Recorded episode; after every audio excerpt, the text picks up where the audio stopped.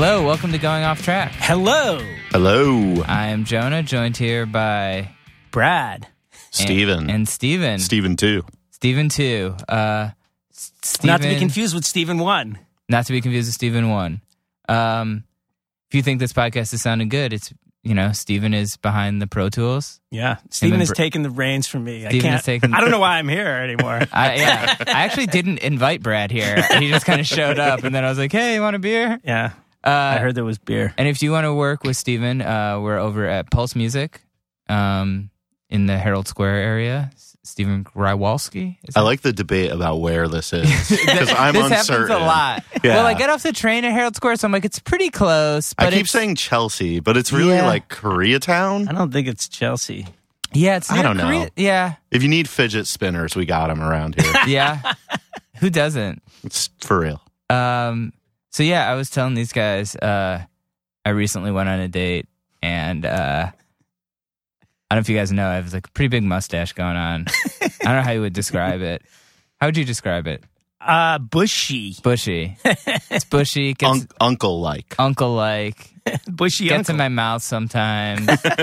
sometimes if I if I drool a lot, it collects. Can I say caterpillarian? Yeah, I like it. I'll take it. Um, so I learned recently that hot wings not the best thing to to eat with it, and I was trying to eat these hot wings, and I had to have a hot wing in one hand and a napkin in the other because I'd have to like keep wiping it down. Because I you kind of there's no way to really eat it without like dragging it across, and it was so gross, and I didn't think about it, and I don't really eat hot wings I guess that often, and I haven't had this for that long, so. uh yeah, and eventually I just had to be like, and then it's like, dude, if you're trying to put like ranch or blue cheese in the equation, like, forget about it. Are you going dry napkin at this point, or are you on the wet naps? I'm dry, but I like where you're going. Okay. I think the wet nap would actually be way more effective in this kind of a situation. Yeah, I think so. My dad used to carry them around. I like that. Yeah, Not a bad idea. that was a good move. As I somebody who's raised two infants and become addicted to uh, those fucking aloe wet naps, whatever. Yeah. The wet wet ones. for- yeah, whatever they This are. was a real. This was like the. There's a box of those in our bathrooms still. This was the nascent days of the wet naps. I think there was like one brand, one type. Like you did not have the diversity. that Your the dad actually had to go to Buffalo Wings Yes. restaurants to get them. yes, exactly, exactly. Um, but yeah, so anyone out here has got a mustache, is planning to eat hot wings. Uh, just a heads up. But so what? No makeout session with the with the with the nasty stash is. Uh, that's what I, I thought this was going to go to like, and we made out, and she was grossed out because my mustache was And her eyes goo. burned after or something. Um, you know, that's not the kind of thing I would discuss on this podcast, Brad. We just can't get it out of Brad always wants me to say all the sordid details. This is already I like hate talking about this stuff on the podcast, but when something funny happens, I feel like I have to talk about it. Uh, I'll t- yeah. Answer me this question: When's the last time you ate an ice cream cone? You know what? That's a really good question, and it's been a really long time. Because as the owner of a much more modest mustache, Yeah, I have which is looking good too, that's- by the way. Thank you. I found that that's incredibly difficult. Yeah, I don't I don't really eat ice cream ever, and if I do, it's very rare for me to have it in a cone format. Understood. What about you, Steven? I had a Mr. Softee not too long ago. Yeah. It was delicious. I do not have a mean mustache like But you you guys. could. though. I could. Do you think your wife would be cool with it? Um, yeah. She doesn't care. Steven- some guy, like- Steven's rocking the what I would call the Australian action uh, actor look, which is essentially just like the extended scruffy beard and stash, which Yeah. I admire. I, c- I could never do it because I'm too patchy, Me too. but you you pull it off It's well. pure laziness. I, Yeah, it's I- okay. I, was at a record release party. I want to plug uh, my friend's band, Simon Doom, Jim Carroll, who's been on the podcast from Pure Love. He's playing with him, and this guy came up to me at the party. This was two nights ago, and he's like, "Man, I wish I, I used to have mustache like that. I wish I could have it, but you know, like my wife, you know." And I was like. Uh, your your wife is in charge of you. Like, are you saying that like there's like I understood sort of what he was saying, but I was like I was like this is like sort of insulting. Don't you think to be like uh, if like if I didn't have anyone who loved me, like that I had to like I can totally tell how alone you yeah are. yeah yeah that that's how I took it, which is maybe more me projecting. So I grew a mustache like similar to this, once about six years ago and was at this like dinner party with some of uh, some older ladies, friends of my wife's moms actually, and one of the one of her one of the husbands came up and was like, "Oh, looking good. Love the stash. I used to I used to rock one. I keep wanting to grow it back again, but I just yeah, I don't have the wherewithal to do it." And then his wife, at the same time that he was telling me this, was telling my wife, "Oh yeah, mustaches. They're really difficult to keep clean." yeah, she's right. They are difficult to keep clean. Uh, today on the podcast, we have Somebody without a mustache. somebody without a mustache. uh, Rachel Feinstein, uh, really awesome comedian. I met her um, through Vanessa. She was in the film Trainwreck, she, um, and she does stand up. She has uh, a super funny special on Comedy Central called "Only Whores Wear Purple." It was produced by Amy Schumer. I was uh, at the recording of it. It's not really a big deal. Um, and uh, yeah, she was on Last Comic Standing. Um, she's done a bunch of stuff. She tours a lot. She's really good friends with Nikki Glazer, who's been the podcast, and Amy Schumer. Um, and yeah, we've been talking about doing this forever, and it finally worked out.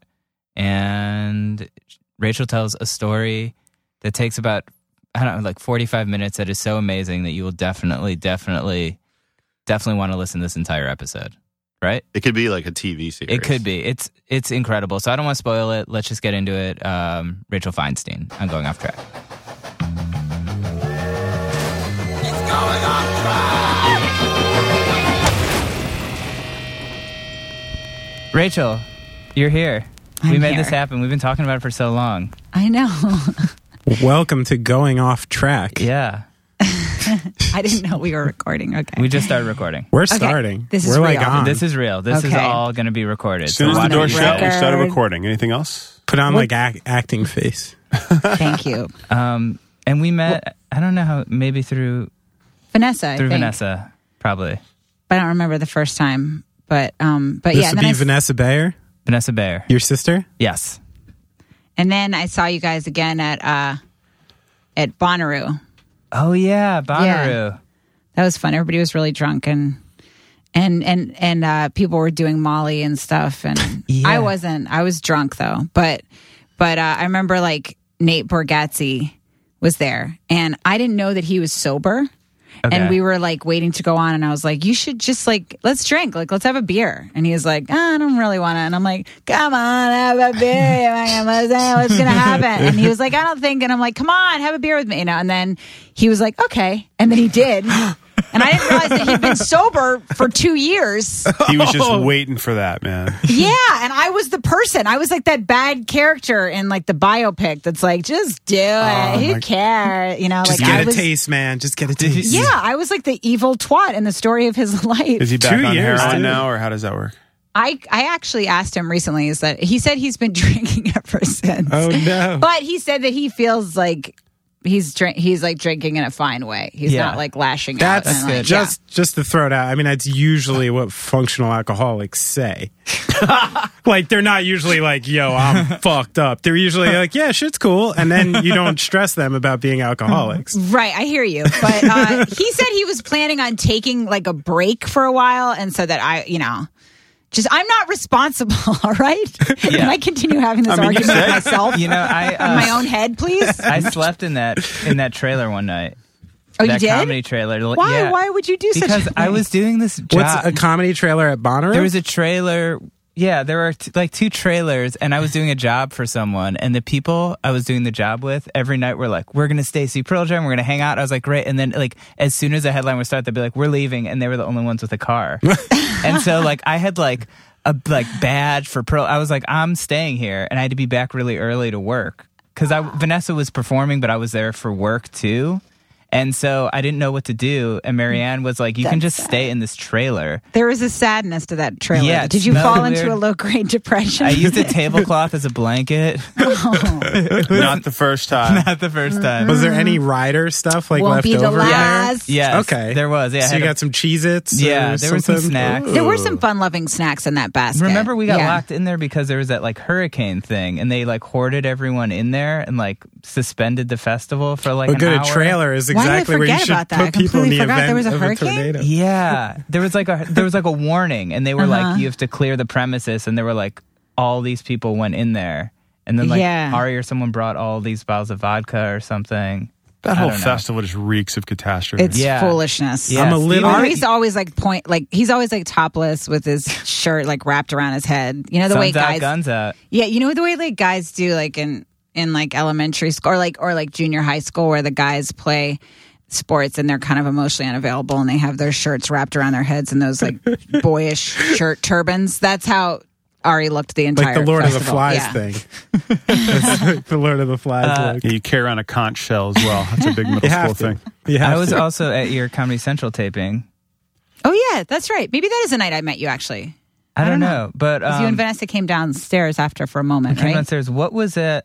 Was it only whores wear purple? Mm-hmm. Um, what was that? Ex- what was that experience like? Because clue. I Every time. I had never been to one before, and you guys had to keep, you know, like coming out and saying stuff. I mean, was that like a nerve wracking experience to be like, we have like, I don't know. This we is gonna, had to, we had to redo certain jokes and pieces of it. So yeah, so I would say the thing, and then I'd come, I'd leave, and then I'd come back out again at the end of the special, and I'd have to pretend like you know I was saying it for the first time, and the audience was hearing it for the first time. You know. And it is awkward, except I've done that a few times on specials, so I'm like somewhat used to the weirdness of that. But, but I just try to address it, mock it first, and then do it again. You know. And then Amy was also producing, so she would she was like kind of talking over the God mic or whatever, and saying silly V- shit. first. VOG. Yeah, is that what you call that mic? Yeah, the J- VOG. God and oh, Jesus. oh, she was mic? in your Yeah. ear wa- the whole time. No, no, she's wait. That's not the wait. What's the Voice mic where of they God just is the speak? one where the producer speaks in the control room and, and everybody can hear Everyone it. hears it, That's yeah. VOG, yeah. so she was like, Rachel's parents are here, and they weren't there, but she was just saying funny shit. You know. See, that's funny. Um, but you don't yeah. wear you don't wear an IFB when you do. No, no, she wasn't speaking to me. Yes, that she was speaking sure. to the yeah everyone, and then she would sort of like explain like Rachel has to go back out there. She doesn't want to do this. She's actively embarrassed and annoyed right now, but pretend like it's your first time hearing that. You know. What they- and then I feel like TV crowds like that, like they're good natured and they want to right, you know, right. What, Yeah. what, what made them have to do it? Like, what was it? Like a technical fuck up I on there? fucked up. Oh, yeah. I don't believe Yeah, that. like I'd like smear a word, like I wouldn't say a word that right, and it's funny because like the first show, you know, the first show, I mean this this sorry, the second show was much better than Mm-hmm. the first show, and like the crowd was. would you- Were you at the second one? I don't know, but I think I was at the second one. so the the crowd was much better, but the crowd was good for the first one, but the second one, I was like, I left and I was like. I really fucking just I was me up there and I broke so many you know. And then later you realize no, you you were too loose. Like you fucked up all these things. You know, it's different than a live show, a taping. So actually like Louis was telling me that he was like, You're gonna leave the first show and you're gonna be like I guess I've got a special, but you're you're not going to be like maybe I'm a genius, you know. and then the second show is like maybe I'm remarkable, but then he's like you'll watch it and you're going to see this. The first show will be the one you use because when you're a little more controlled, you're thinking about your words and things are coming out more clearly. So the second show might have been more exciting, like live. But I was just kind of slovenly when I get too comfortable, you know. I'm just like smearing sentences and sauntering around, and it's gross. It's gross. How many times do to practice something like that? Would you Um, say? I practice parts of it, you know, like and run parts of it for months leading up to it and write and keep rewriting parts of it and then just going on the road and and and running the set a lot, you know. So so at least 5 or 6 months, I guess. I mean, it, and it was develop I was developing it during that time cuz I got the special and then I was like shit, I don't really have the special and Do you celebrate yeah. when you get there, or do you just instantly panic? Like, what am I going to do? I panic when I get the thing. Yeah, like I feel like Comedy Central's made a grave mistake, and and then I usually have like a fantasy that there'll be a fire or something. I have a lot of fire based fantasies. I'm like, well, I hope there's a fire, and then that that's very calming to me. The idea that like that, an escape fantasy. yeah, of an escape sort. fantasy. Sure. Since the first time I did stand up, I want yeah. Then I imagine the place on fire, and I find that very soothing. so You're yeah, serious? You have a lot of fire based fantasies. I do. Wow, what's another one? Let's explore that. What's another Well, I fire the first time I did Because you've stand-up, already I- been to Bonnaroo and they can just burn that festival to the ground. I want fires to happen so that I don't have to do things I have to do.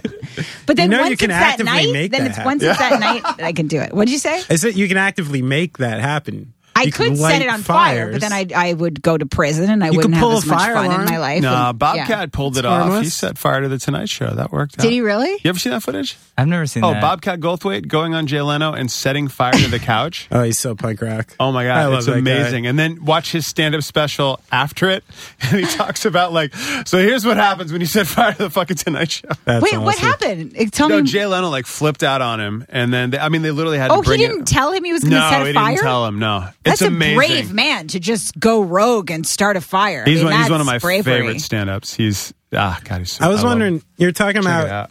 I'm sorry, like uh, you're talking about testing out material on the road, Mm-hmm. and like I was wondering, like how long of a frame of reference do you need? Because every crowd is different. Basically, like where's the do you find out when it's like funny versus like shitty or good crowd? Because you would need Right. like to tell it x amount of times to be able to balance out when crowds are bad or good, right? Yeah. Um, So I'm, I'm kind of wondering, like how like how easy is it to gauge it how a takes it takes doing? like at least like uh, it, sometimes it takes. I wish I had an exact answer. Anything I said right now would, would be I'd be making it up to feel like I had an answer. but it takes a little while depending on the joke. But usually, and usually the first time you say something, it's also like it's not just finding out if it's funny. It's like you're not confident, so you're not selling it. The crowd Yeah, senses right, that, right, right. and so some of my favorite things bombed for a while, and not even just because I had to change and work, rework them, but also just because I didn't believe in them. So Hmm. I, I'm doing. I would do something that I thought was good, and then I'd be like, "Oh, now I have to do this thing I'm scared about," and then you're Right. full of that feeling you have when you're unsure about what you're saying. You know, it's like reading, Yeah. like when somebody wants you to read something you wrote out loud, and you you feel like it's funny, and then you feel stupid, and you're like, "Ah, what did I ever need to say?" So that happens on stage too, and then the more you say it, the more you get comfortable. So. I have a hard time dealing with that time where a joke is just going to bomb for a little while and people are going to look at you and judge you and think you're not funny in that moment. That's hard for me. Like I want to I want to leave and feel like people like me, you know? I definitely care about that. So like I, I want I want everybody to like me. So that's hard for me to go through that weird like pubescent stage that a joke has to go through and just let it be weird for a while. How does And how does the you'll get more work? confident, you'll find a word or you'll find a thing, Right. you know, and it'll get better. So like I know I was reading somewhere where um, people you go on you work on an act and then you go on the road and you find out different parts of the country laugh at different things. Obviously, mm-hmm. so how do you get to that point with the joke being like universal, like where you know it, like the, this is where I want the the beat or the punchline to hit, no matter where I am. I think you have to run it a lot, but and I also don't think it's entirely true. Like there's definitely some jokes at a certain region or something you're going to get, you know. And but then there, but then there, it's weird because crowd will surprise you. You'll get this like warm, welcoming crowd in a place you would have easily judged and dismissed. So it's it's tricky, you know. Mm. There's so many factors too. It's like how drunk the audiences are, and you know how night of the week. yeah, what night of the week, what's happening in the room, who sometimes the who the feature was and what they talked about, and so Even So- like weather and stuff. Yeah, weird like all stuff. kinds of Yeah. strange shit, you know. Yeah. And I'd like to, whenever somebody doesn't go that well, decide that the people of that state are stupid and that I'm wise. but it's not. Yeah, it's weird. But I think you just so it's just doing it a, a lot in a lot of different environments Right. and not bailing, you know. And so for me, I need the the goal of having to do a special to write. You know, like I don't just sit down and write. I I have somebody tells me I'm supposed to do something, and then I like panic and yeah, it's just Yeah. like fear. But I think a lot of people. Just yeah, I'm that way too. Yeah. I- we have a. I want to introduce a special segment.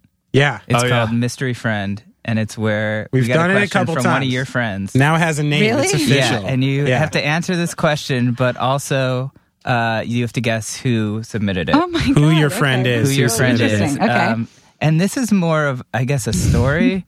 it said, "Ask Rachel." Tell the story of the guttural alcoholic you dated. Okay, I think it's Nikki. It's Nikki. Nikki Okay. Glazer. Nikki Glazer. um, I love. And she gave me different points uh, to hit, but I'm not supposed to prompt any of them. okay, um, I'll start, and if I don't hit them, I'll see how many you hit. okay. Um, I, d- uh, I for a while, um, I was okay. I met this guy. I was hanging out at Stand Up New York with, one night with uh, Marina Franklin. This is many years ago. Do you know who she is? No. She's a really funny comedian. Anyway, so we were hanging out stand up New York, and she was like, "There's this guy outside. He's really hot. He looks like uh, Paul Newman. I really like Paul Newman. You know, like when he was young. You know, after he was old, I didn't care for him. But um, no, it's not true. I, but anyway, I you know would what I have sex with Cool Hand Luke. Yeah. I mean, So anyway, she's like, he looks kind of like Paul Newman. So she goes outside and she gets him and she brings him in, and he is ag- aggressively drunk, you know, this guy. But we just tried to keep talking to him, and and he was just one of those guys that was up for anything for his night because he was a wild guttural alcoholic. so um, we were like asking him questions about his life, and he was drinking with us at the bar at stand up, and he said that he just got back from the war in Iraq. Okay, this is a very long time ago. So then I went um, on stage. We hung out with him for the rest of the night or something. He asked me out the next day. So we go out the next day, me and him. He goes to my show. Uh, I bombed. Doesn't really have anything to do with the story, but I'll just tell you, I bombed like like a terrible bomb. Like it was like wildly humiliating, you know? And I was like, oh, this is a disaster. This hot guy came to see me and I had like a, a disastrous set, like code red bomb. You know, like not, I couldn't finesse it anyway. He, I think, was too drunk to notice that or didn't understand that I bombed. You know, he's like, "That was cool. You were up there." You know, and, and I was like, "Oh, okay, great." You know, so we're in business still. So we went to the bar and we hung out for a little bit, and then he says to me, "There's something I have to tell you." And I was like, sure, whatever. And he goes, I was never in the war in Iraq. oh, And at this point, I was like so in the date that I was like, yeah, who cares? you know, people say things, even though that's obviously a glaring red flag. And um, and so we continued to date after this. This is not. This does not make me look good, the story, but this is the truth. So we continued to date after it. I forgave him for pretending to be from in the war in Iraq. did he And- ever? Did you ever at least like force him to explain this ruse? Yeah, he explained that. Well, he said he didn't think he was going to see me again, and he thought it was a cool thing to say. and he thought. He I can kind of get that. I can see He, that. he said. that he Oh, thought- possible PTSD. How sexy. yeah, he said. I mean, I think he's he said his biggest regret in life was that he was never in the military. And I remember one we had an argument about that once, and I said that he deserved to be with someone that didn't think that was hilarious. Uh, um, well played. Well played. he yeah he wanted to be like a fighter pilot and but he he was a he worked in construction but he wanted to be a fighter pilot so i was trying to encourage him i was like well i got i tried to get him flying lessons and he didn't want flying lessons he played this game called aces high and it was like one of those like interactive flight games and he would play it with people like all over the country and Oh. they fly together, except they don't fly, and they uh, engage in these battles and wars. And we would fight about this game because he would play the game and he would refer to the f- battles in the game as real battles that he had. And sometimes he'd come on the road with me and he'd be like, oh, great, I can see so and so from Aces High. And we would meet up with these other flight people. And then I would meet up with these guys and they would talk like war stories, except they weren't in a war. And these battles didn't occur. It's a video game that they played in their homes. But they'd be like, Yeah, remember when I had your back when we had to bomb that village? Man, that was rough. And sometimes they would get emotional, emotional about the battles they fought didn't fight together, you know? Uh-huh. And I can't support this relationship. Sometimes he would cancel things or say he couldn't do things because he had to fly. And sometimes he would get offended when I would even ask him to do something on a flight night because sometimes they had like races or like important battle Flight on night. Mondays. And he'd be like, babe, why would you even ask me that? It's a flight night and I absolutely can't do it. He's like, my brothers need me, you know? And he really believed that he was like backing up these guys. And I'm imagining Top Gun memorabilia like all, All over of the that, yeah. apartment Did he and have, a, stuff did he like have a that. name? Did he have like His a name code was Tom I'm trying to remember what his name was. His, there was like Beaker, Badger. What was his name? I know that I went on. I would play the game sometimes, just like to, for fun, and I would talk all this shit because I like talking shit, like you know, like football pools. I don't really understand what I'm referring to, but I love football pools because I just like to go on and like you know mock everybody and talk shit. So I'd go on the game and I'd be like, "You fucking losers can't fly! Like read my wings and weep," you know. And My name was Sugar Tits, and then I would just crash immediately. Like I just like talk a lot of shit. And I'd be like, "I'll teach you boys something about flying. Why don't you wake up and smell the sky?" And then I would just, and then I'd immediately crash. And some of the other guys guys on- that played the game, they didn't mind it when Sugar Tits popped in and talked shit and crashed, but he didn't care for it. He said it was disrespectful.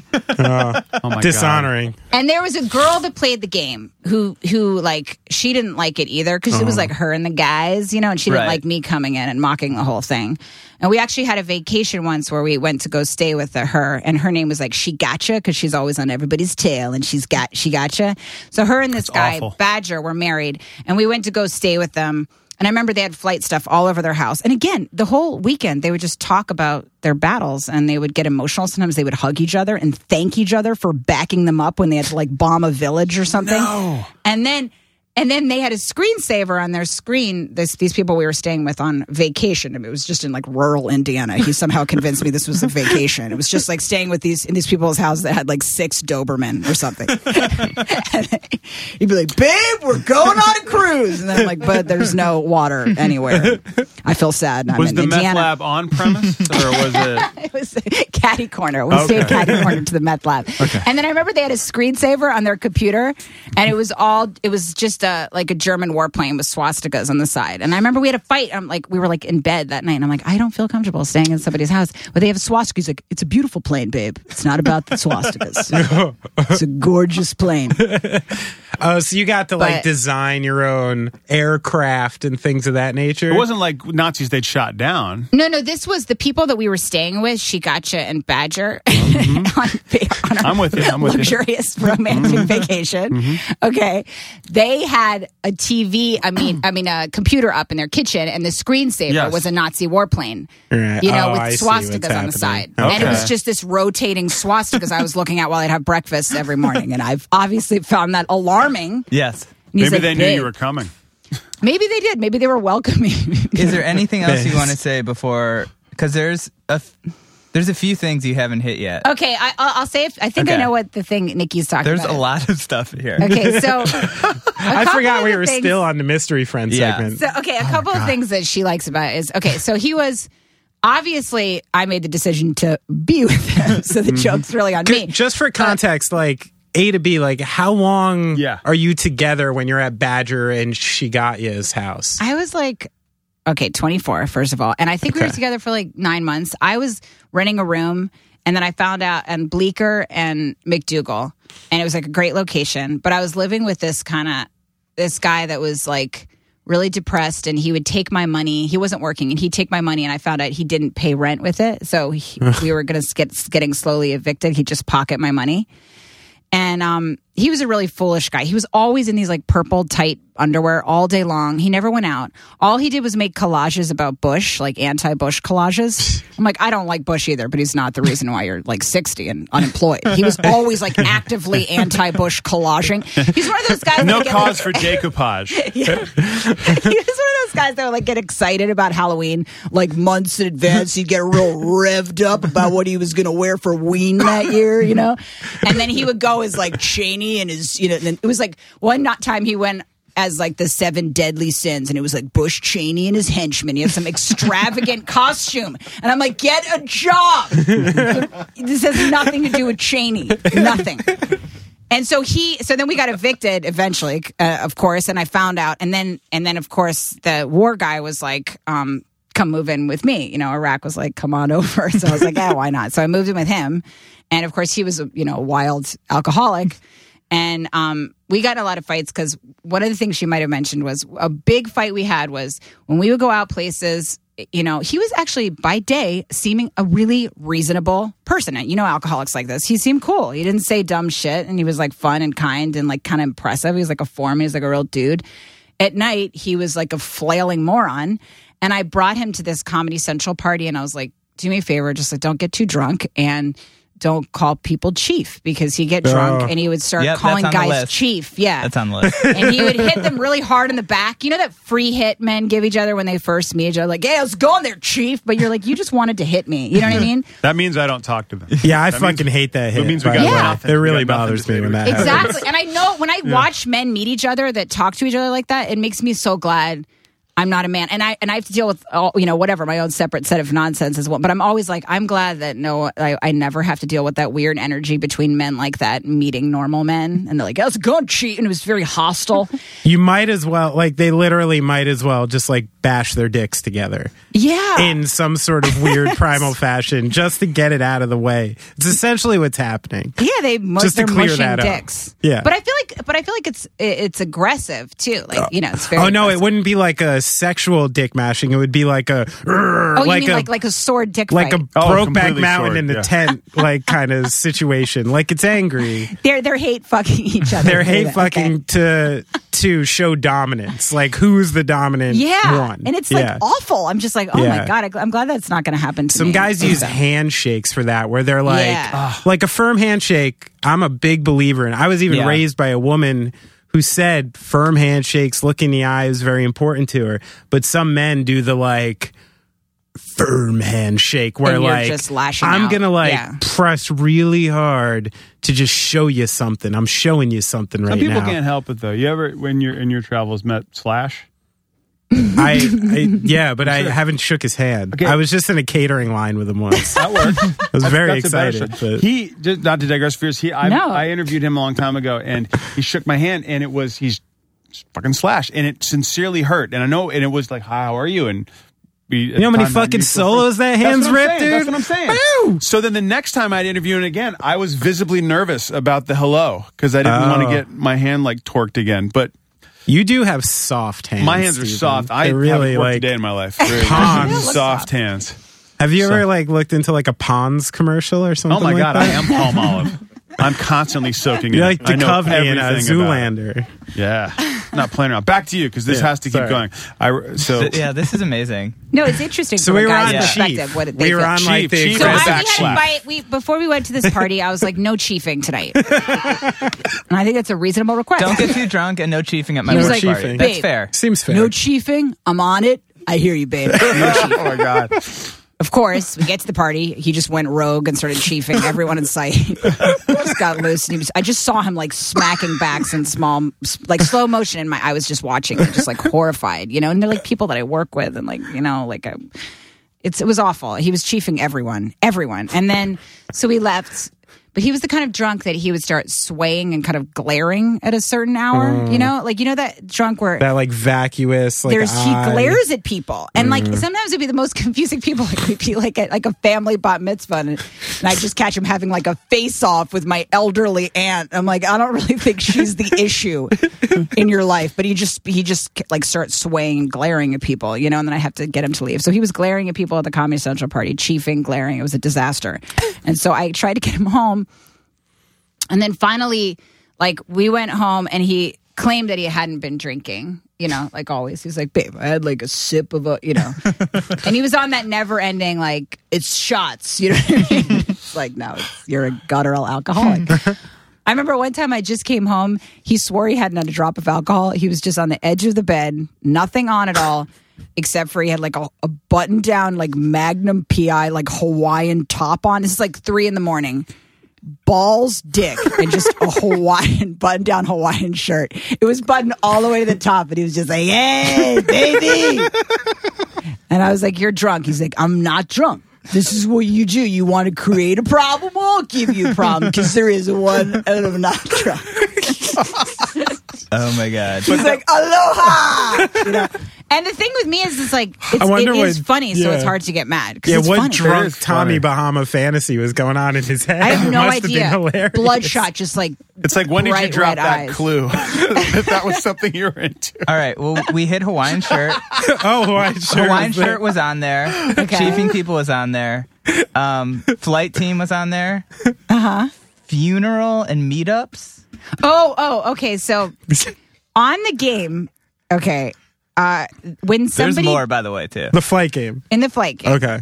when somebody dies in real life, when they the person that's playing the game in real life happens to pass away because some of the people are older and he's played this game for years. When they pass away, they have a funeral where they fly to their favorite spots and they like just blast, I don't know, whatever, fucking music. And they go and they kind of go over their favorite battles. A lot of Jimmy Buffett and stuff like that. And they just kind of like buffet through the best moments and kind of buffet through the best battles and you know. And I remember it was like around the time Obama was elected and I was like, we should go out tonight. Like it's kind of exciting night in the city. And he's like, babe, I have to attend a funeral this evening. And I was like, well, you don't. And uh, he's like, babe, like we're gonna go over some. This is like gonna be very emotional for me. We're going to say he's like, I don't, basically he was just like, I don't want to kill some of those people. I didn't want them to have to die. You know, he was like, it's painful, and so they.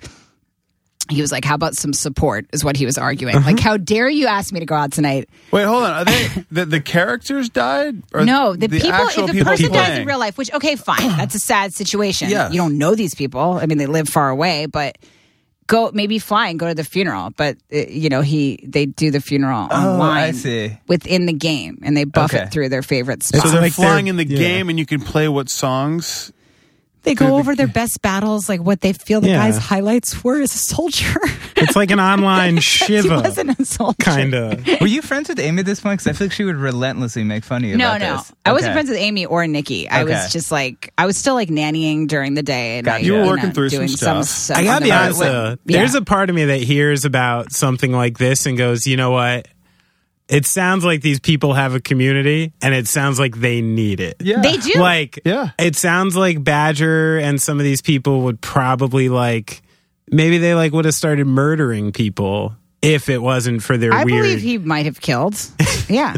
so I they get it so. out in there. They're like, I'm blowing up a village with my friends. I do think it's absolutely an outlet for their aggression. I don't think it's really the game itself. It's all it's the fact that he was a that you know destroyed our relationship. It was the fact that he was a deep, deep alcoholic and that we had uh, nothing in common. but something, but something had to like make you go, "Oh, this guy" for a little while. Well, again, like okay, so Paul Newman. You're young. Paul Newman, I was man. young. I was attracted to him, but also, but also, I think that you know that beginning stage when you first date somebody and it's awkward and it's uh, weird and everybody's like, you know, like one guy is kind of supposed to. There's this expectation they're supposed to sort of court the woman, but then if he doesn't court enough, you don't know if he, like, you know, all that weirdness was removed sort of because. And I hate that that beginning phase can be weird, you know, and I hate the anxiety around it. And so I think that that was removed because he made this big. He he told me he mm. was in the war in Iraq. Oh. So by the second date, his whole goal was just like to prove to me that he was a good man. And and you know what I mean? So he was like courting me in this like wild over the top way to like show me that he deserved a second chance because it was a Iraqi lie, you know? and so it was all just kind of entertaining. You know, I was bored and then there's this hot guy that just shows up all the time. He always had like flowers. He was always doing very dramatic things for me.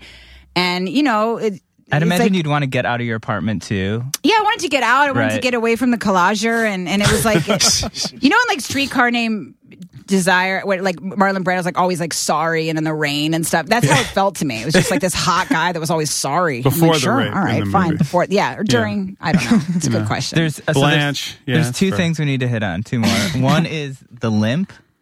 Oh my god! Yeah, sorry. He also faked a limp the first night that we met because the limp was from a war injury. Oh, I also forgot. Oh forgot my god! another thing. See, now I'm worried about you in the first stages of meeting somebody. No, but you have to understand. I was 24. I was Yeah, but 24. I've been 24. He's like bordering on that white woman who was like running the NAACP on, in I Washington just or saw a whatever. news story about her today. He's She like- was, Rachel Dolezal. she was on. Because this is beyond like, oh, I'm just fucking with this girl. This is some like deep seated shit. He Vice- thinks he's like a Vice pilot. did a piece on her yesterday. Uh, she just wrote a memoir. of She course did? She changed her name, but she wrote the memoir under her old name. oh, right. Because she can choose whatever she wants. Yes. Uh, so she he faked a war injury. to live. Yes. Okay. Did the, what, did, the, did the war injury actually happen in the game though? yeah. was Was it, it from of just legit? sitting legit? too long? It's a really good point. No, there was no injury because the second shot down, date but he he told me, like, you notice that I'm not walking with a limp tonight.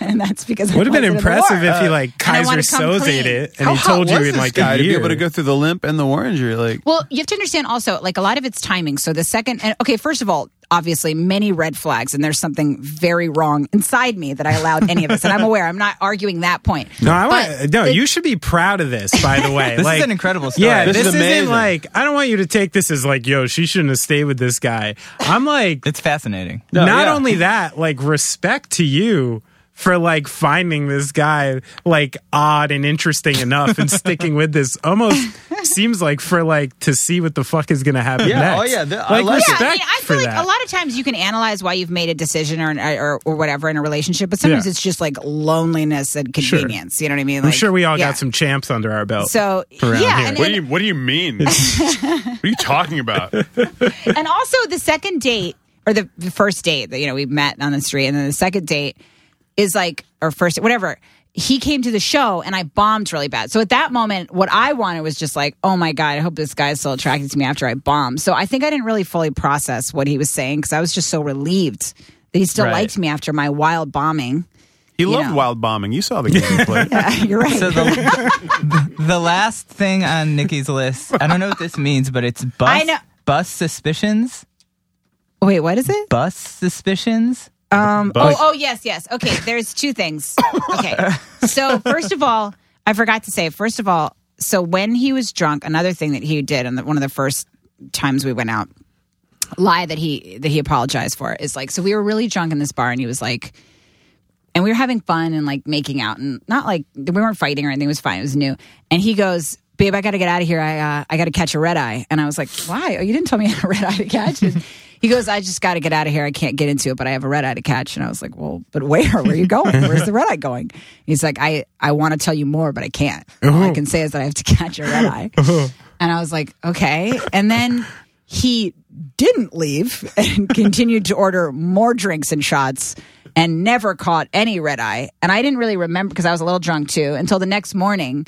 And I woke up and I'm like, I thought you had a red eye to catch. And he was like, Oh, yeah, that's, I made that up. And I was like, Why? and he goes, I guess I just figured like important men have red eyes to catch. He's like, yeah. I mean, I guess I just feel, felt like, you know, like a real man has to go get a red eye. You know? And uh, again, I think part of it was that was so funny to me that I was like, yeah, whatever. Like, it's hard to be the person that's angry. It's just so preposterous. I couldn't channel any other feeling, but just that it was Because if it was done tongue in cheek, he'd be a genius. Yeah, and he tried the red eye thing a second time. We were drinking oh. again. He's like, "Babe, I got a red eye." I was like, "Oh, Right. not so fast. not gonna fall for the red eye trick yet again."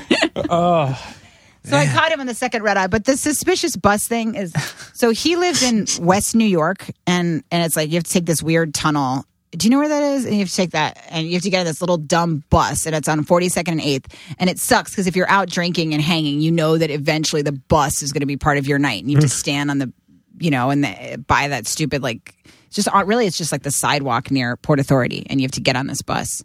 So we go on the bus, but the problem was sometimes he would get suspicious of the bus itself. So you know how he would glare at people and get suspiciously glare. He was such a drunk that he would do it with vehicles. So sometimes it was like real hard for me to get him in a cab or on a bus because he'd be looking at the bus like, "Yeah, not so fast." And I'm like, "It's a vehicle. You you don't have beef with the bus. We need the bus to go. The bus is our friend." was We need this to like get the, on it to the go home. chassis is compromised, or like What's like, that? Like something in the car is compromised? Did Christine fuck him up as a mm-hmm. child, or wait, wait. No, he think I. You know what? There, I I couldn't possibly answer any of these questions. He just looks at the bus suspiciously, and he's like, "Nah, it's not going to happen. Sorry." You know, like a guy that's trying to get one over on him, and he's kind of puts his foot down like a real man, says, "Sorry, not going to fall for this scam yet again." And I'm like, "It's not a scam. We need it. We need it so badly right now. Just please step on the bus." We had fights because they would go. They would come like every 50 Yeah. minutes, and I just have to stand there with him and his infuriating alcoholism just so that I could get home and be in bed, you know. But sometimes he just would let the bus pass, you know, and he'd be like, "Sorry, babe, what not was his doing it." what was his job? Like, did he was a foreman on a construction, like so he did like ah. construction stuff. not surprised. and again, if you met him by day, but you know, drunks like alcoholics like this, he's he's cool, Like, Jekyll he's and nice. Hyde. He got a kick out of what I did. He was like warm. Guys liked him because he's kind of like a man's man or whatever. But uh, A little slap on the back. yeah, a little slap in the back. But he wouldn't be aggressive like that either. That aggression would come out only when he was drinking, you know? So it was just like, and, you know, I think like, I thought I could figure this all out like a maze and give him some good advice and he would adjust a few things and stop chiefing and we'd, uh, you know, I don't know. Sounds married. like a man who is in a very like macho kind of world but never felt like macho enough inside of that world and had all these things to compensate for. Yeah. So he goes to the Comedy Central party. He's like, there are a bunch of writers. I'm a foreman. I'm going to chief everyone. Everyone in sight. He's just Yeah. gonna chief through that party. Yeah. Just goes streaking chief, streak chiefing. I agree. I want to thank Nikki so much for sending me this email. that was a great was mystery great. friend. Wow. really amazing. And that's our time, everyone. um, is it? How do you feel about like obviously as a comedian, like you can draw on these experiences and you know use them as humor. I mean, how do people ever get offended? Like if you're talking about them, or is it is that hard, or do you feel like you can't really filter it that way? No, it is hard sometimes, and I feel guilty. Even as I was telling the story, I was I thought to myself, I should have changed She Gotcha's name as if she's going to hear this podcast. but you know what I mean? Like, Yeah. yeah. And I do sometimes feel bad because, like, so when I broke up with him, it was basically, you know, he wouldn't stop drinking, and then I left and moved out. And and he uh, always checked in afterwards and was very sweet. And and you know, he was a kind person, just a you know flailing alcoholic. So I do feel guilty. I do feel guilty when I talk about people, but it's also like, I mean, when I act, when I do date somebody, I try to explain like, you know, that that's part of it. But there was this one guy that I lived with, and his mom was like ridiculous. And I did this like chunk about his mom, and then whenever I do it, he'd be like, "I'm gonna leave when you do that," and then he would take this like walk. And I felt really guilty about his like solo man walk he would take, you know, like, and I'm like, well, I'm such a bitch, you know. he has, I'm forcing him to have to take some sad private walk because I'm exposing something in his life, you know. And I'm like, maybe I'm an asshole. I don't what, know. what was the bit?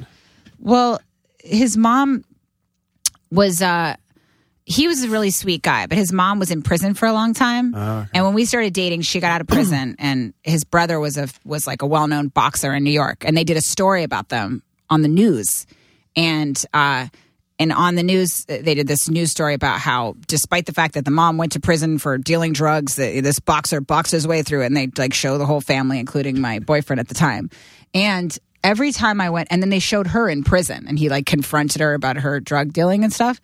And every time I went to the family's house around Christmas, they'd play this video because they were more like proud. The mom be like, "Let's play the video, everybody, television," you know, like, and she, they were because she was more proud of being on TV than she was like embarrassed for being incarcerated, you know, and Right. and so, um, which was hilarious, and she was a great time. I loved her, but uh, she was a lot of fun, and I thought that was hysterical that they didn't see that this might not be the video you want to like share with everybody that stops in, you know, around Christmas time of him confronting his mom and like being gone for the ten year important crucial years of his childhood. So he'd be like, "Oh, let's play it, everybody! Fox News Five, Evening News," you know, and then we would all sit around and like, yeah, and and I told that story, and I honestly think his mom would have thought it was funny. Yeah. she's she was a Yeah. good time when she got out of prison. We had no, we had no problems, me and her. We were thick as thieves, but he was embarrassed by the whole situation, and I feel horrible. Yeah, maybe I'm an asshole. Like Well, I can't defend it really. Do you feel like you, as a comedian, like I feel sometimes I watch this roast stuff and it's like so brutal. I mean, do you feel like you have you have a pretty thick skin as far as like having other comedians fuck with you? Because I feel it seems Uh, like you kind of have like Vanessa. I feel like SNL you don't really have that as much as you do. Like it seems like in like the stand up world. No, certain things I'm sensitive about, Yeah. you know, but but but I mean, definitely, I've been fucked with by those guys for so many years that I'm used to it to a certain extent, you know. So, like when I first got in the comedy cellar, like four comics went and I was doing my audition set. They would go downstairs and just like fold their arms and stand around the room and shake their heads while I was on because they thought it was funny, you know, like like just shaking their heads at me, like ugh, you know. And that was hard to like perform at this new place you're scared of when they're around, like just basically just making like a thumbs down, you know, sign and shaking their heads. And they'd mock everything I did. And sometimes I would come in in an outfit and I'd be like, take a little risk or something. and they would just destroy it. There's this comic, Keith Robinson, who's one of my best friends, and he's hilarious. But like, I came in one night and he's like, "Why does Rachel dress like she shops at Suburban Outfitters?" And that that was very hurtful. I still think about that when I get dressed. And then I wore like tights and low boots, which I thought was like a safe mm-hmm. choice. A lot of women wear that style. And he's like, "Hey, Robin Hood men in tights," and it got a big bellowing laugh at the table. And that I was like, "Oh God!" Like they just know how to make me feel dumb in what I'm wearing, you know, or, or anything. Like they would just trash One time he brought me on and he said Rachel dresses like a district attorney. Because I wear a lot of like jeans and blazers. I'm like, fuck, I do. I dress like a district attorney on like a non-court These are day. people that usually don't look like they own a mirror. Like I watch a lot Oh, of yeah. stand up. You know Meanwhile, what I mean? like he wears like Nigerian blouses that he buys like in some dumb overpriced shirt shop in Philly. You know, the kind of people that go, I Dashiki's a good look. Like, yeah. you know what I oh, mean? oh, he's a terrible dresser. Yeah. He's Is there a lot horrific. of hazing in that world? Like when people were first coming up? Like, oh yeah, they'd yeah. be brutal. Another thing they do is they find a person that looks like you, but like the worst version of you. Oh. So we'd be walking and we would walk by somebody outside and they'll be like, Hey, Rachel, Rachel. And they all start screaming. And I, I like look around instinctively. And then I'll see some woman that's your worst fear of who you can end up. I remember one time it was just this old woman, like, who was like, had a lot of, she was like playing with some trash outside and she was like poking at it. And she had, you know, like a lot of like, she had a lot of bags and she was separating the trash. Like, she was crazy. She had a lot of control issues around the trash just like poking different carts for the trash and yelling at people. And I was like, fuck, I do look like her. Oh my God, what if I end up as an old woman with control issues around a heap of corner trash? so yeah, they'll do stuff that's brutal. Or they'd call me over to the table like they wanted to say something to me and this is so juvenile, but then you lean in and you like open up your body language and then nobody says anything and just turns around and doesn't look at you. So yeah, I totally mean, back that. That's a good one. It's pretty God funny. Damn, Yeah, it is funny. funny. And then another thing they'll do to each other, all these guys, is they call each other on the phone and they'll do it. And Like I'll be in the car with like Keith and he'll call, you know, Billy, Bill Burr or whoever, hmm. and they they get the guy to start talking. And they're nice and they warm and they act like they're reasonable people calling their friends for a few minutes. And they ask a few questions like, Hey, Billy, how was your special? And then as soon as Billy's like, You know, I kind of enjoyed, they go, ah, shut up. And they hang up. And sometimes they just quietly hang up, but they try to find the perfect hang up moment and they'll argue about what is the best moment to hang up. Like when you really get a per, like, you know, like, and they've done it to me before. So, like, ask me about something I'm doing in my work or something. They're like, what do you think is the difference between like playing a little theater or playing a large? And then I'm like, you know, like, I guess for me, like, as an artist, you know, and then of course they hang up immediately, you know. That actually kind of like leads into my the question I was wondering, which is like, you know, I always see these specials of comedians when they're sitting around and stuff, and they're just constantly talking shit. Like it seems like they're just like breaking each other's balls constantly. That's something I'm familiar with. I'm from New Jersey. Everybody talks shit. You just knock each other down at every chance. That's the fun. I can't understand how and when that becomes like actually constructing jokes and telling them on stage. Like, how do you go from A to B when you're like a kid just like having fun with other kids and you realize you're funny and you make people laugh, but you're kind of just like shit talking and going about? And then how do you like actually construct jokes and like perform them? Um, like I still feel kind of like a fraud in that way because I don't write like quick jokes and monologue jokes and like you know sometimes I'll see certain comedians and I'm like, that's what a comedian you know like because I don't write like a quick joke punchline Right. and it, and I'm not like I I can't just run off a bunch of jokes about any subject matter you know. I know a little bit like how to write about something, funny comments about something because I've had to do that for shows and stuff. But I'm not really like a traditional joke writer, but I tell stories usually about my life and then I find mm. little punchlines or things in them. So usually my my material comes from just like experiences I've had and and I guess when I was growing up I like also imitate people. So I'd imitate people in my life and entertain my friends that way. But it was also a def- defense like most comics, you know, it's not unusual story, but like you know, I got like wildly bad grades, you know, and just like and then I would talk shit and have fun, mock things, you know. But I Yeah. probably would have mocked things even if I wasn't getting bad grades. It's fun to mock things, you know. when we did a podcast with Nikki a couple years ago, yeah. and she had said she usually will like bring like a mail opener with her Mm-hmm. just because it can be sort of like creepy sometimes to be by yourself. Yeah. Do you Definitely. is that because that's an interesting person? Because I never really, as Oh my being like a white yeah. guy, I never really thought about that. I guess. She, she, Definitely. she spoke a lot about like learning from Amy Schumer about Yeah. how to like deal with like get what you're owed, get this, don't get bulldozed, that kind Yeah. of stuff. It was pretty. Amy, Nikki, and I will exchange texts on the road all the time, and that's like my lifeline is the conversations and oh. texts, and they they know the place you are. You know, like just this last weekend, you know, like I'm at this club and this is going on. Like plenty of times, Amy will give me a heads up about some place. You know, like I was playing at this place in Florida where I had to stay at this condo. And it's like in a bad neighborhood. And she's like, make sure they like, you know, change the code on the condo because they just have one code and everybody knows that code. And somebody just can break it or come in there at any time. You know, Can you give a quick So- explanation of the comedy condo? Um, A lot of people don't. If people don't know it, it's like a room where you know that other comedians have been, and it's inherently foul. So that feeling you have when you get to a hotel, and that just that relief, it's the opposite feeling. and does the club own it? Is that how it works? The club owns Yes, it okay. Mm-hmm. because they're too cheap to just get, you know, some hotels and then you have to stay there and it's really disgu- it's like actively disgusting. So a lot of times I would just sleep on top of the bed, you know, and and you know, it's I mean, it's it is scary. There's there's lots of times that I realized like, "Oh my god, like that was crazy." Like I was at this hotel in Vegas and uh, I got to the hotel and I I went to um I- I had been flying across country and I was tired and the key wouldn't work, you know, my tower. And they sent a mechanic up and to help me. And I was just there was no other room, so he just had to fix the thing on my door for the key. And I was sitting talking to him, and he was like asking me questions about like being on the road and like what's it like. And I'm like, it's hard sometimes and whatever. But he was seemed like a really like lovely guy, so I was just chatting with him for a while, and we had kind of a nice warm exchange, not flirtatious, but you know. And then um, he leaves. I go into my room at, in at this hotel in Vegas, this casino in Vegas, Harrah's. And then in the middle of the night, the next night, my boyfriend at the time flew in the next day, and he was in bed with me. The mechanic walked into my room at four in the morning, and just he came in my room. okay, so. I mean, he was coming in my room to assault me. Like, why Yeah. else would he walk into my room? He Right. knew I was alone. He asked Oh me about my God. life, and I told him I was going to be alone. And he came into my room, and we both jumped up in bed.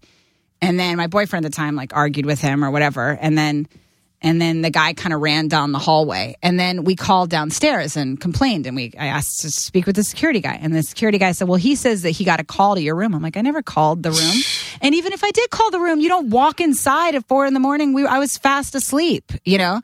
But I remember that whole weekend, I was trying to get people to understand. And they're like, "Well, it was a mistake, Rachel. Like, stop trying to make a big story." And I'm like, "It's not a mistake." No, no, no, No. He, you, you were Yeah. not the first. Yeah, it's terrifying, and I feel like I needed to try to make a big deal so that this doesn't happen to another woman. Sure. you know. Yeah, completely. And I forgot to lock that top thing, so now I never forget to lock that thing anymore, ever, Or go ever. armed, Jesus But Christ. um, they didn't take it seriously at the club, Yeah. you know, and nowhere. I tried to tell people all weekend, and this last weekend I was at this place, and they were actually really nice there. But it was just like it was one in one of those areas where you're like, oh, like I wouldn't feel safe here, you know, if I was alone, and you know, it's just it's hard. Yeah, I think people forget that comedians have to like tour. Yeah, and, And a lot of times uh, the club will they will announce on their website. We put our comedians up at this hotel, and the Oh, guys are like, "Great! nice. If I want to get laid, the girl just like the puss will just be Why do they do that delivered to like- my door." for, like, and I'm like, "Hello, I don't. I can't have people know where I'm staying. That's terrifying. crazy. It's chilling." And I've had I had a guy come up and just lurk around my hotel from because they did that, you know. And so I saw him outside my door in the middle of the night, you know. And I end up going to a girlfriend's house in the middle of the night. But I've had a lot of weird, unsafe situations like that, you know. Yeah. It's uh, it's terrifying. I, I stand up is like, you know, no respect to the uh, touring punk bands we have here with us, but like the hardest job, like in entertainment, I think, because you're by yourself usually, you know, and you're up there. The performance itself is just you, you know, usually. I think it's a really hard gig. And then the traveling by yourself in that is just even more. At least in a band, you got like you got your dudes. You know what I mean? Yeah. Usually dudes who've been in a few scrapes. You know. But in bands, you though you like the nice thing about stand up is like I don't have to rely on anybody. I mean, you have to rely on like four animals, hope that they have reasonable behave, behavior, like show up on time, and then you have to. Like, yeah. So I do. I don't envy that with bands and Right. moving things. Yeah. I I You have to like move stuff after it's done. I just get to go home and lay down. trap case. Well, I think the reason you see like every single person who was in a band, oh, they're going and doing their solo thing is because it's like, uh, this is a lot fucking easier. Like you just making decisions for yourself, staying where you want to go, breaking things up how you want to, and it's trying to. I mean, the diplomacy between five people is usually just what breaks all bands up anyway. So Yeah. in that way, it's easier. But I, I did wonder. I have toured with a couple women, and I always felt bad in some ways because it's sort of like this badge of honor with dudes. Like you show up to a venue, like a punk venue. Like, uh, I haven't showered in like five days, bro. Check it out. It's almost like this, like you're wearing the same jeans for two weeks and they're just like growing film on it. It's almost this badge of honor.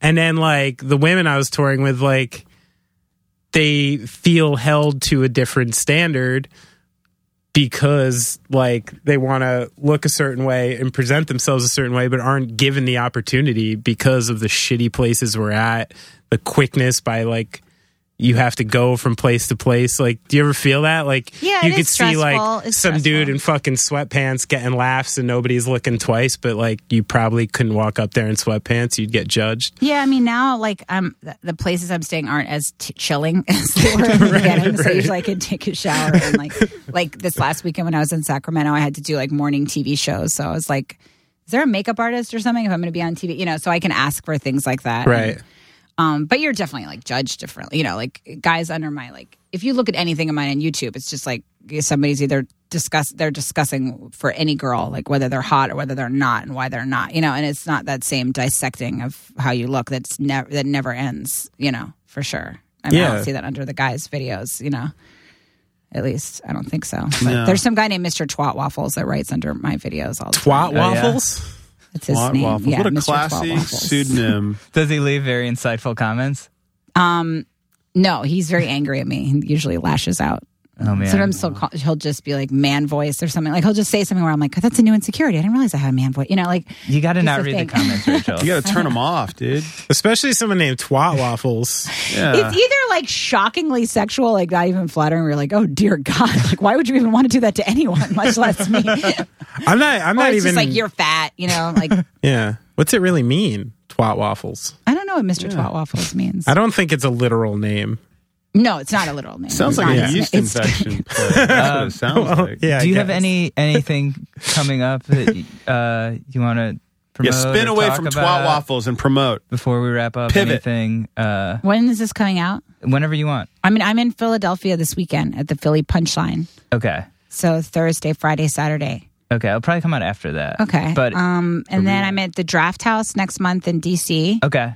and um, and then uh, where We can read. We can read. But the, you could just go to my website. And, yeah. We can read the dates in our intro too. Um, yeah, we could. You can go to my website, and then if you, you want to get my special, that would be nice. If someone- Yes. How do you get that? It's, um, you could get it on Amazon or on the Comedy Central app, and it's called Only Whores Wear Purple. And I've seen it. I've seen it live, and it was amazing. Thank you. and Really my wife totally agreed with the title Really? Yeah. yeah she's like i fucking hate purple The, well, this like this lady that used to take care of me when I was a kid told me that only whores wear purple. She also said, yeah, she had a lot of strange rules that only whores carry suitcases. There were a lot of very specific whore based rules. So it was, being a whore was bad. Yeah, I guess. Yeah, she was saying like, don't wear purple. Otherwise, she Got a very specific. only whores. She went to a very specific brothel. yeah, or a specific brothel. You know, Joe DeRosa told me once Don't that go to Lilac Baggage Claim. Don't go to there. he said his dad told him that. No, his mom's father's told uh, her that only whores travel, which I thought was one of the funniest things I've ever heard. Told him that you on know, a train. DeRosa, he's really funny. Yeah. He said that, yeah, she was told when she was young that only whores travel. You take a trip, sorry, you're a godless whore.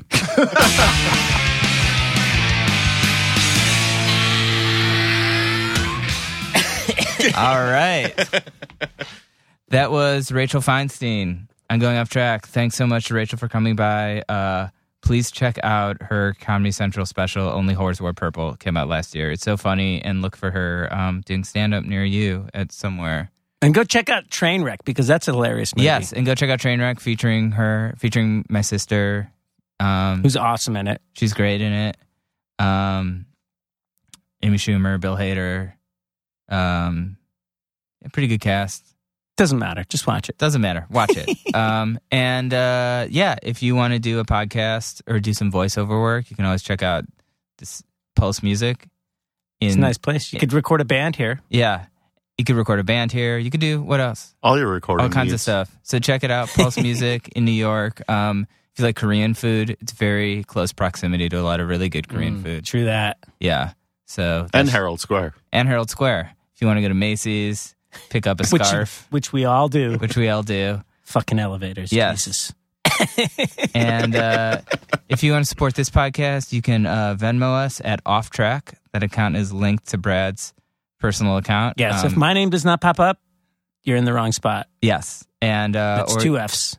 two F's, O F F T R A C K. Exactly. And uh, if you don't want to donate, that's cool. Um, you can support us just by uh, subscribing, um, tweeting at us, telling people about the podcast, getting our numbers up so we can uh, podcast full time. Wouldn't that be the dream?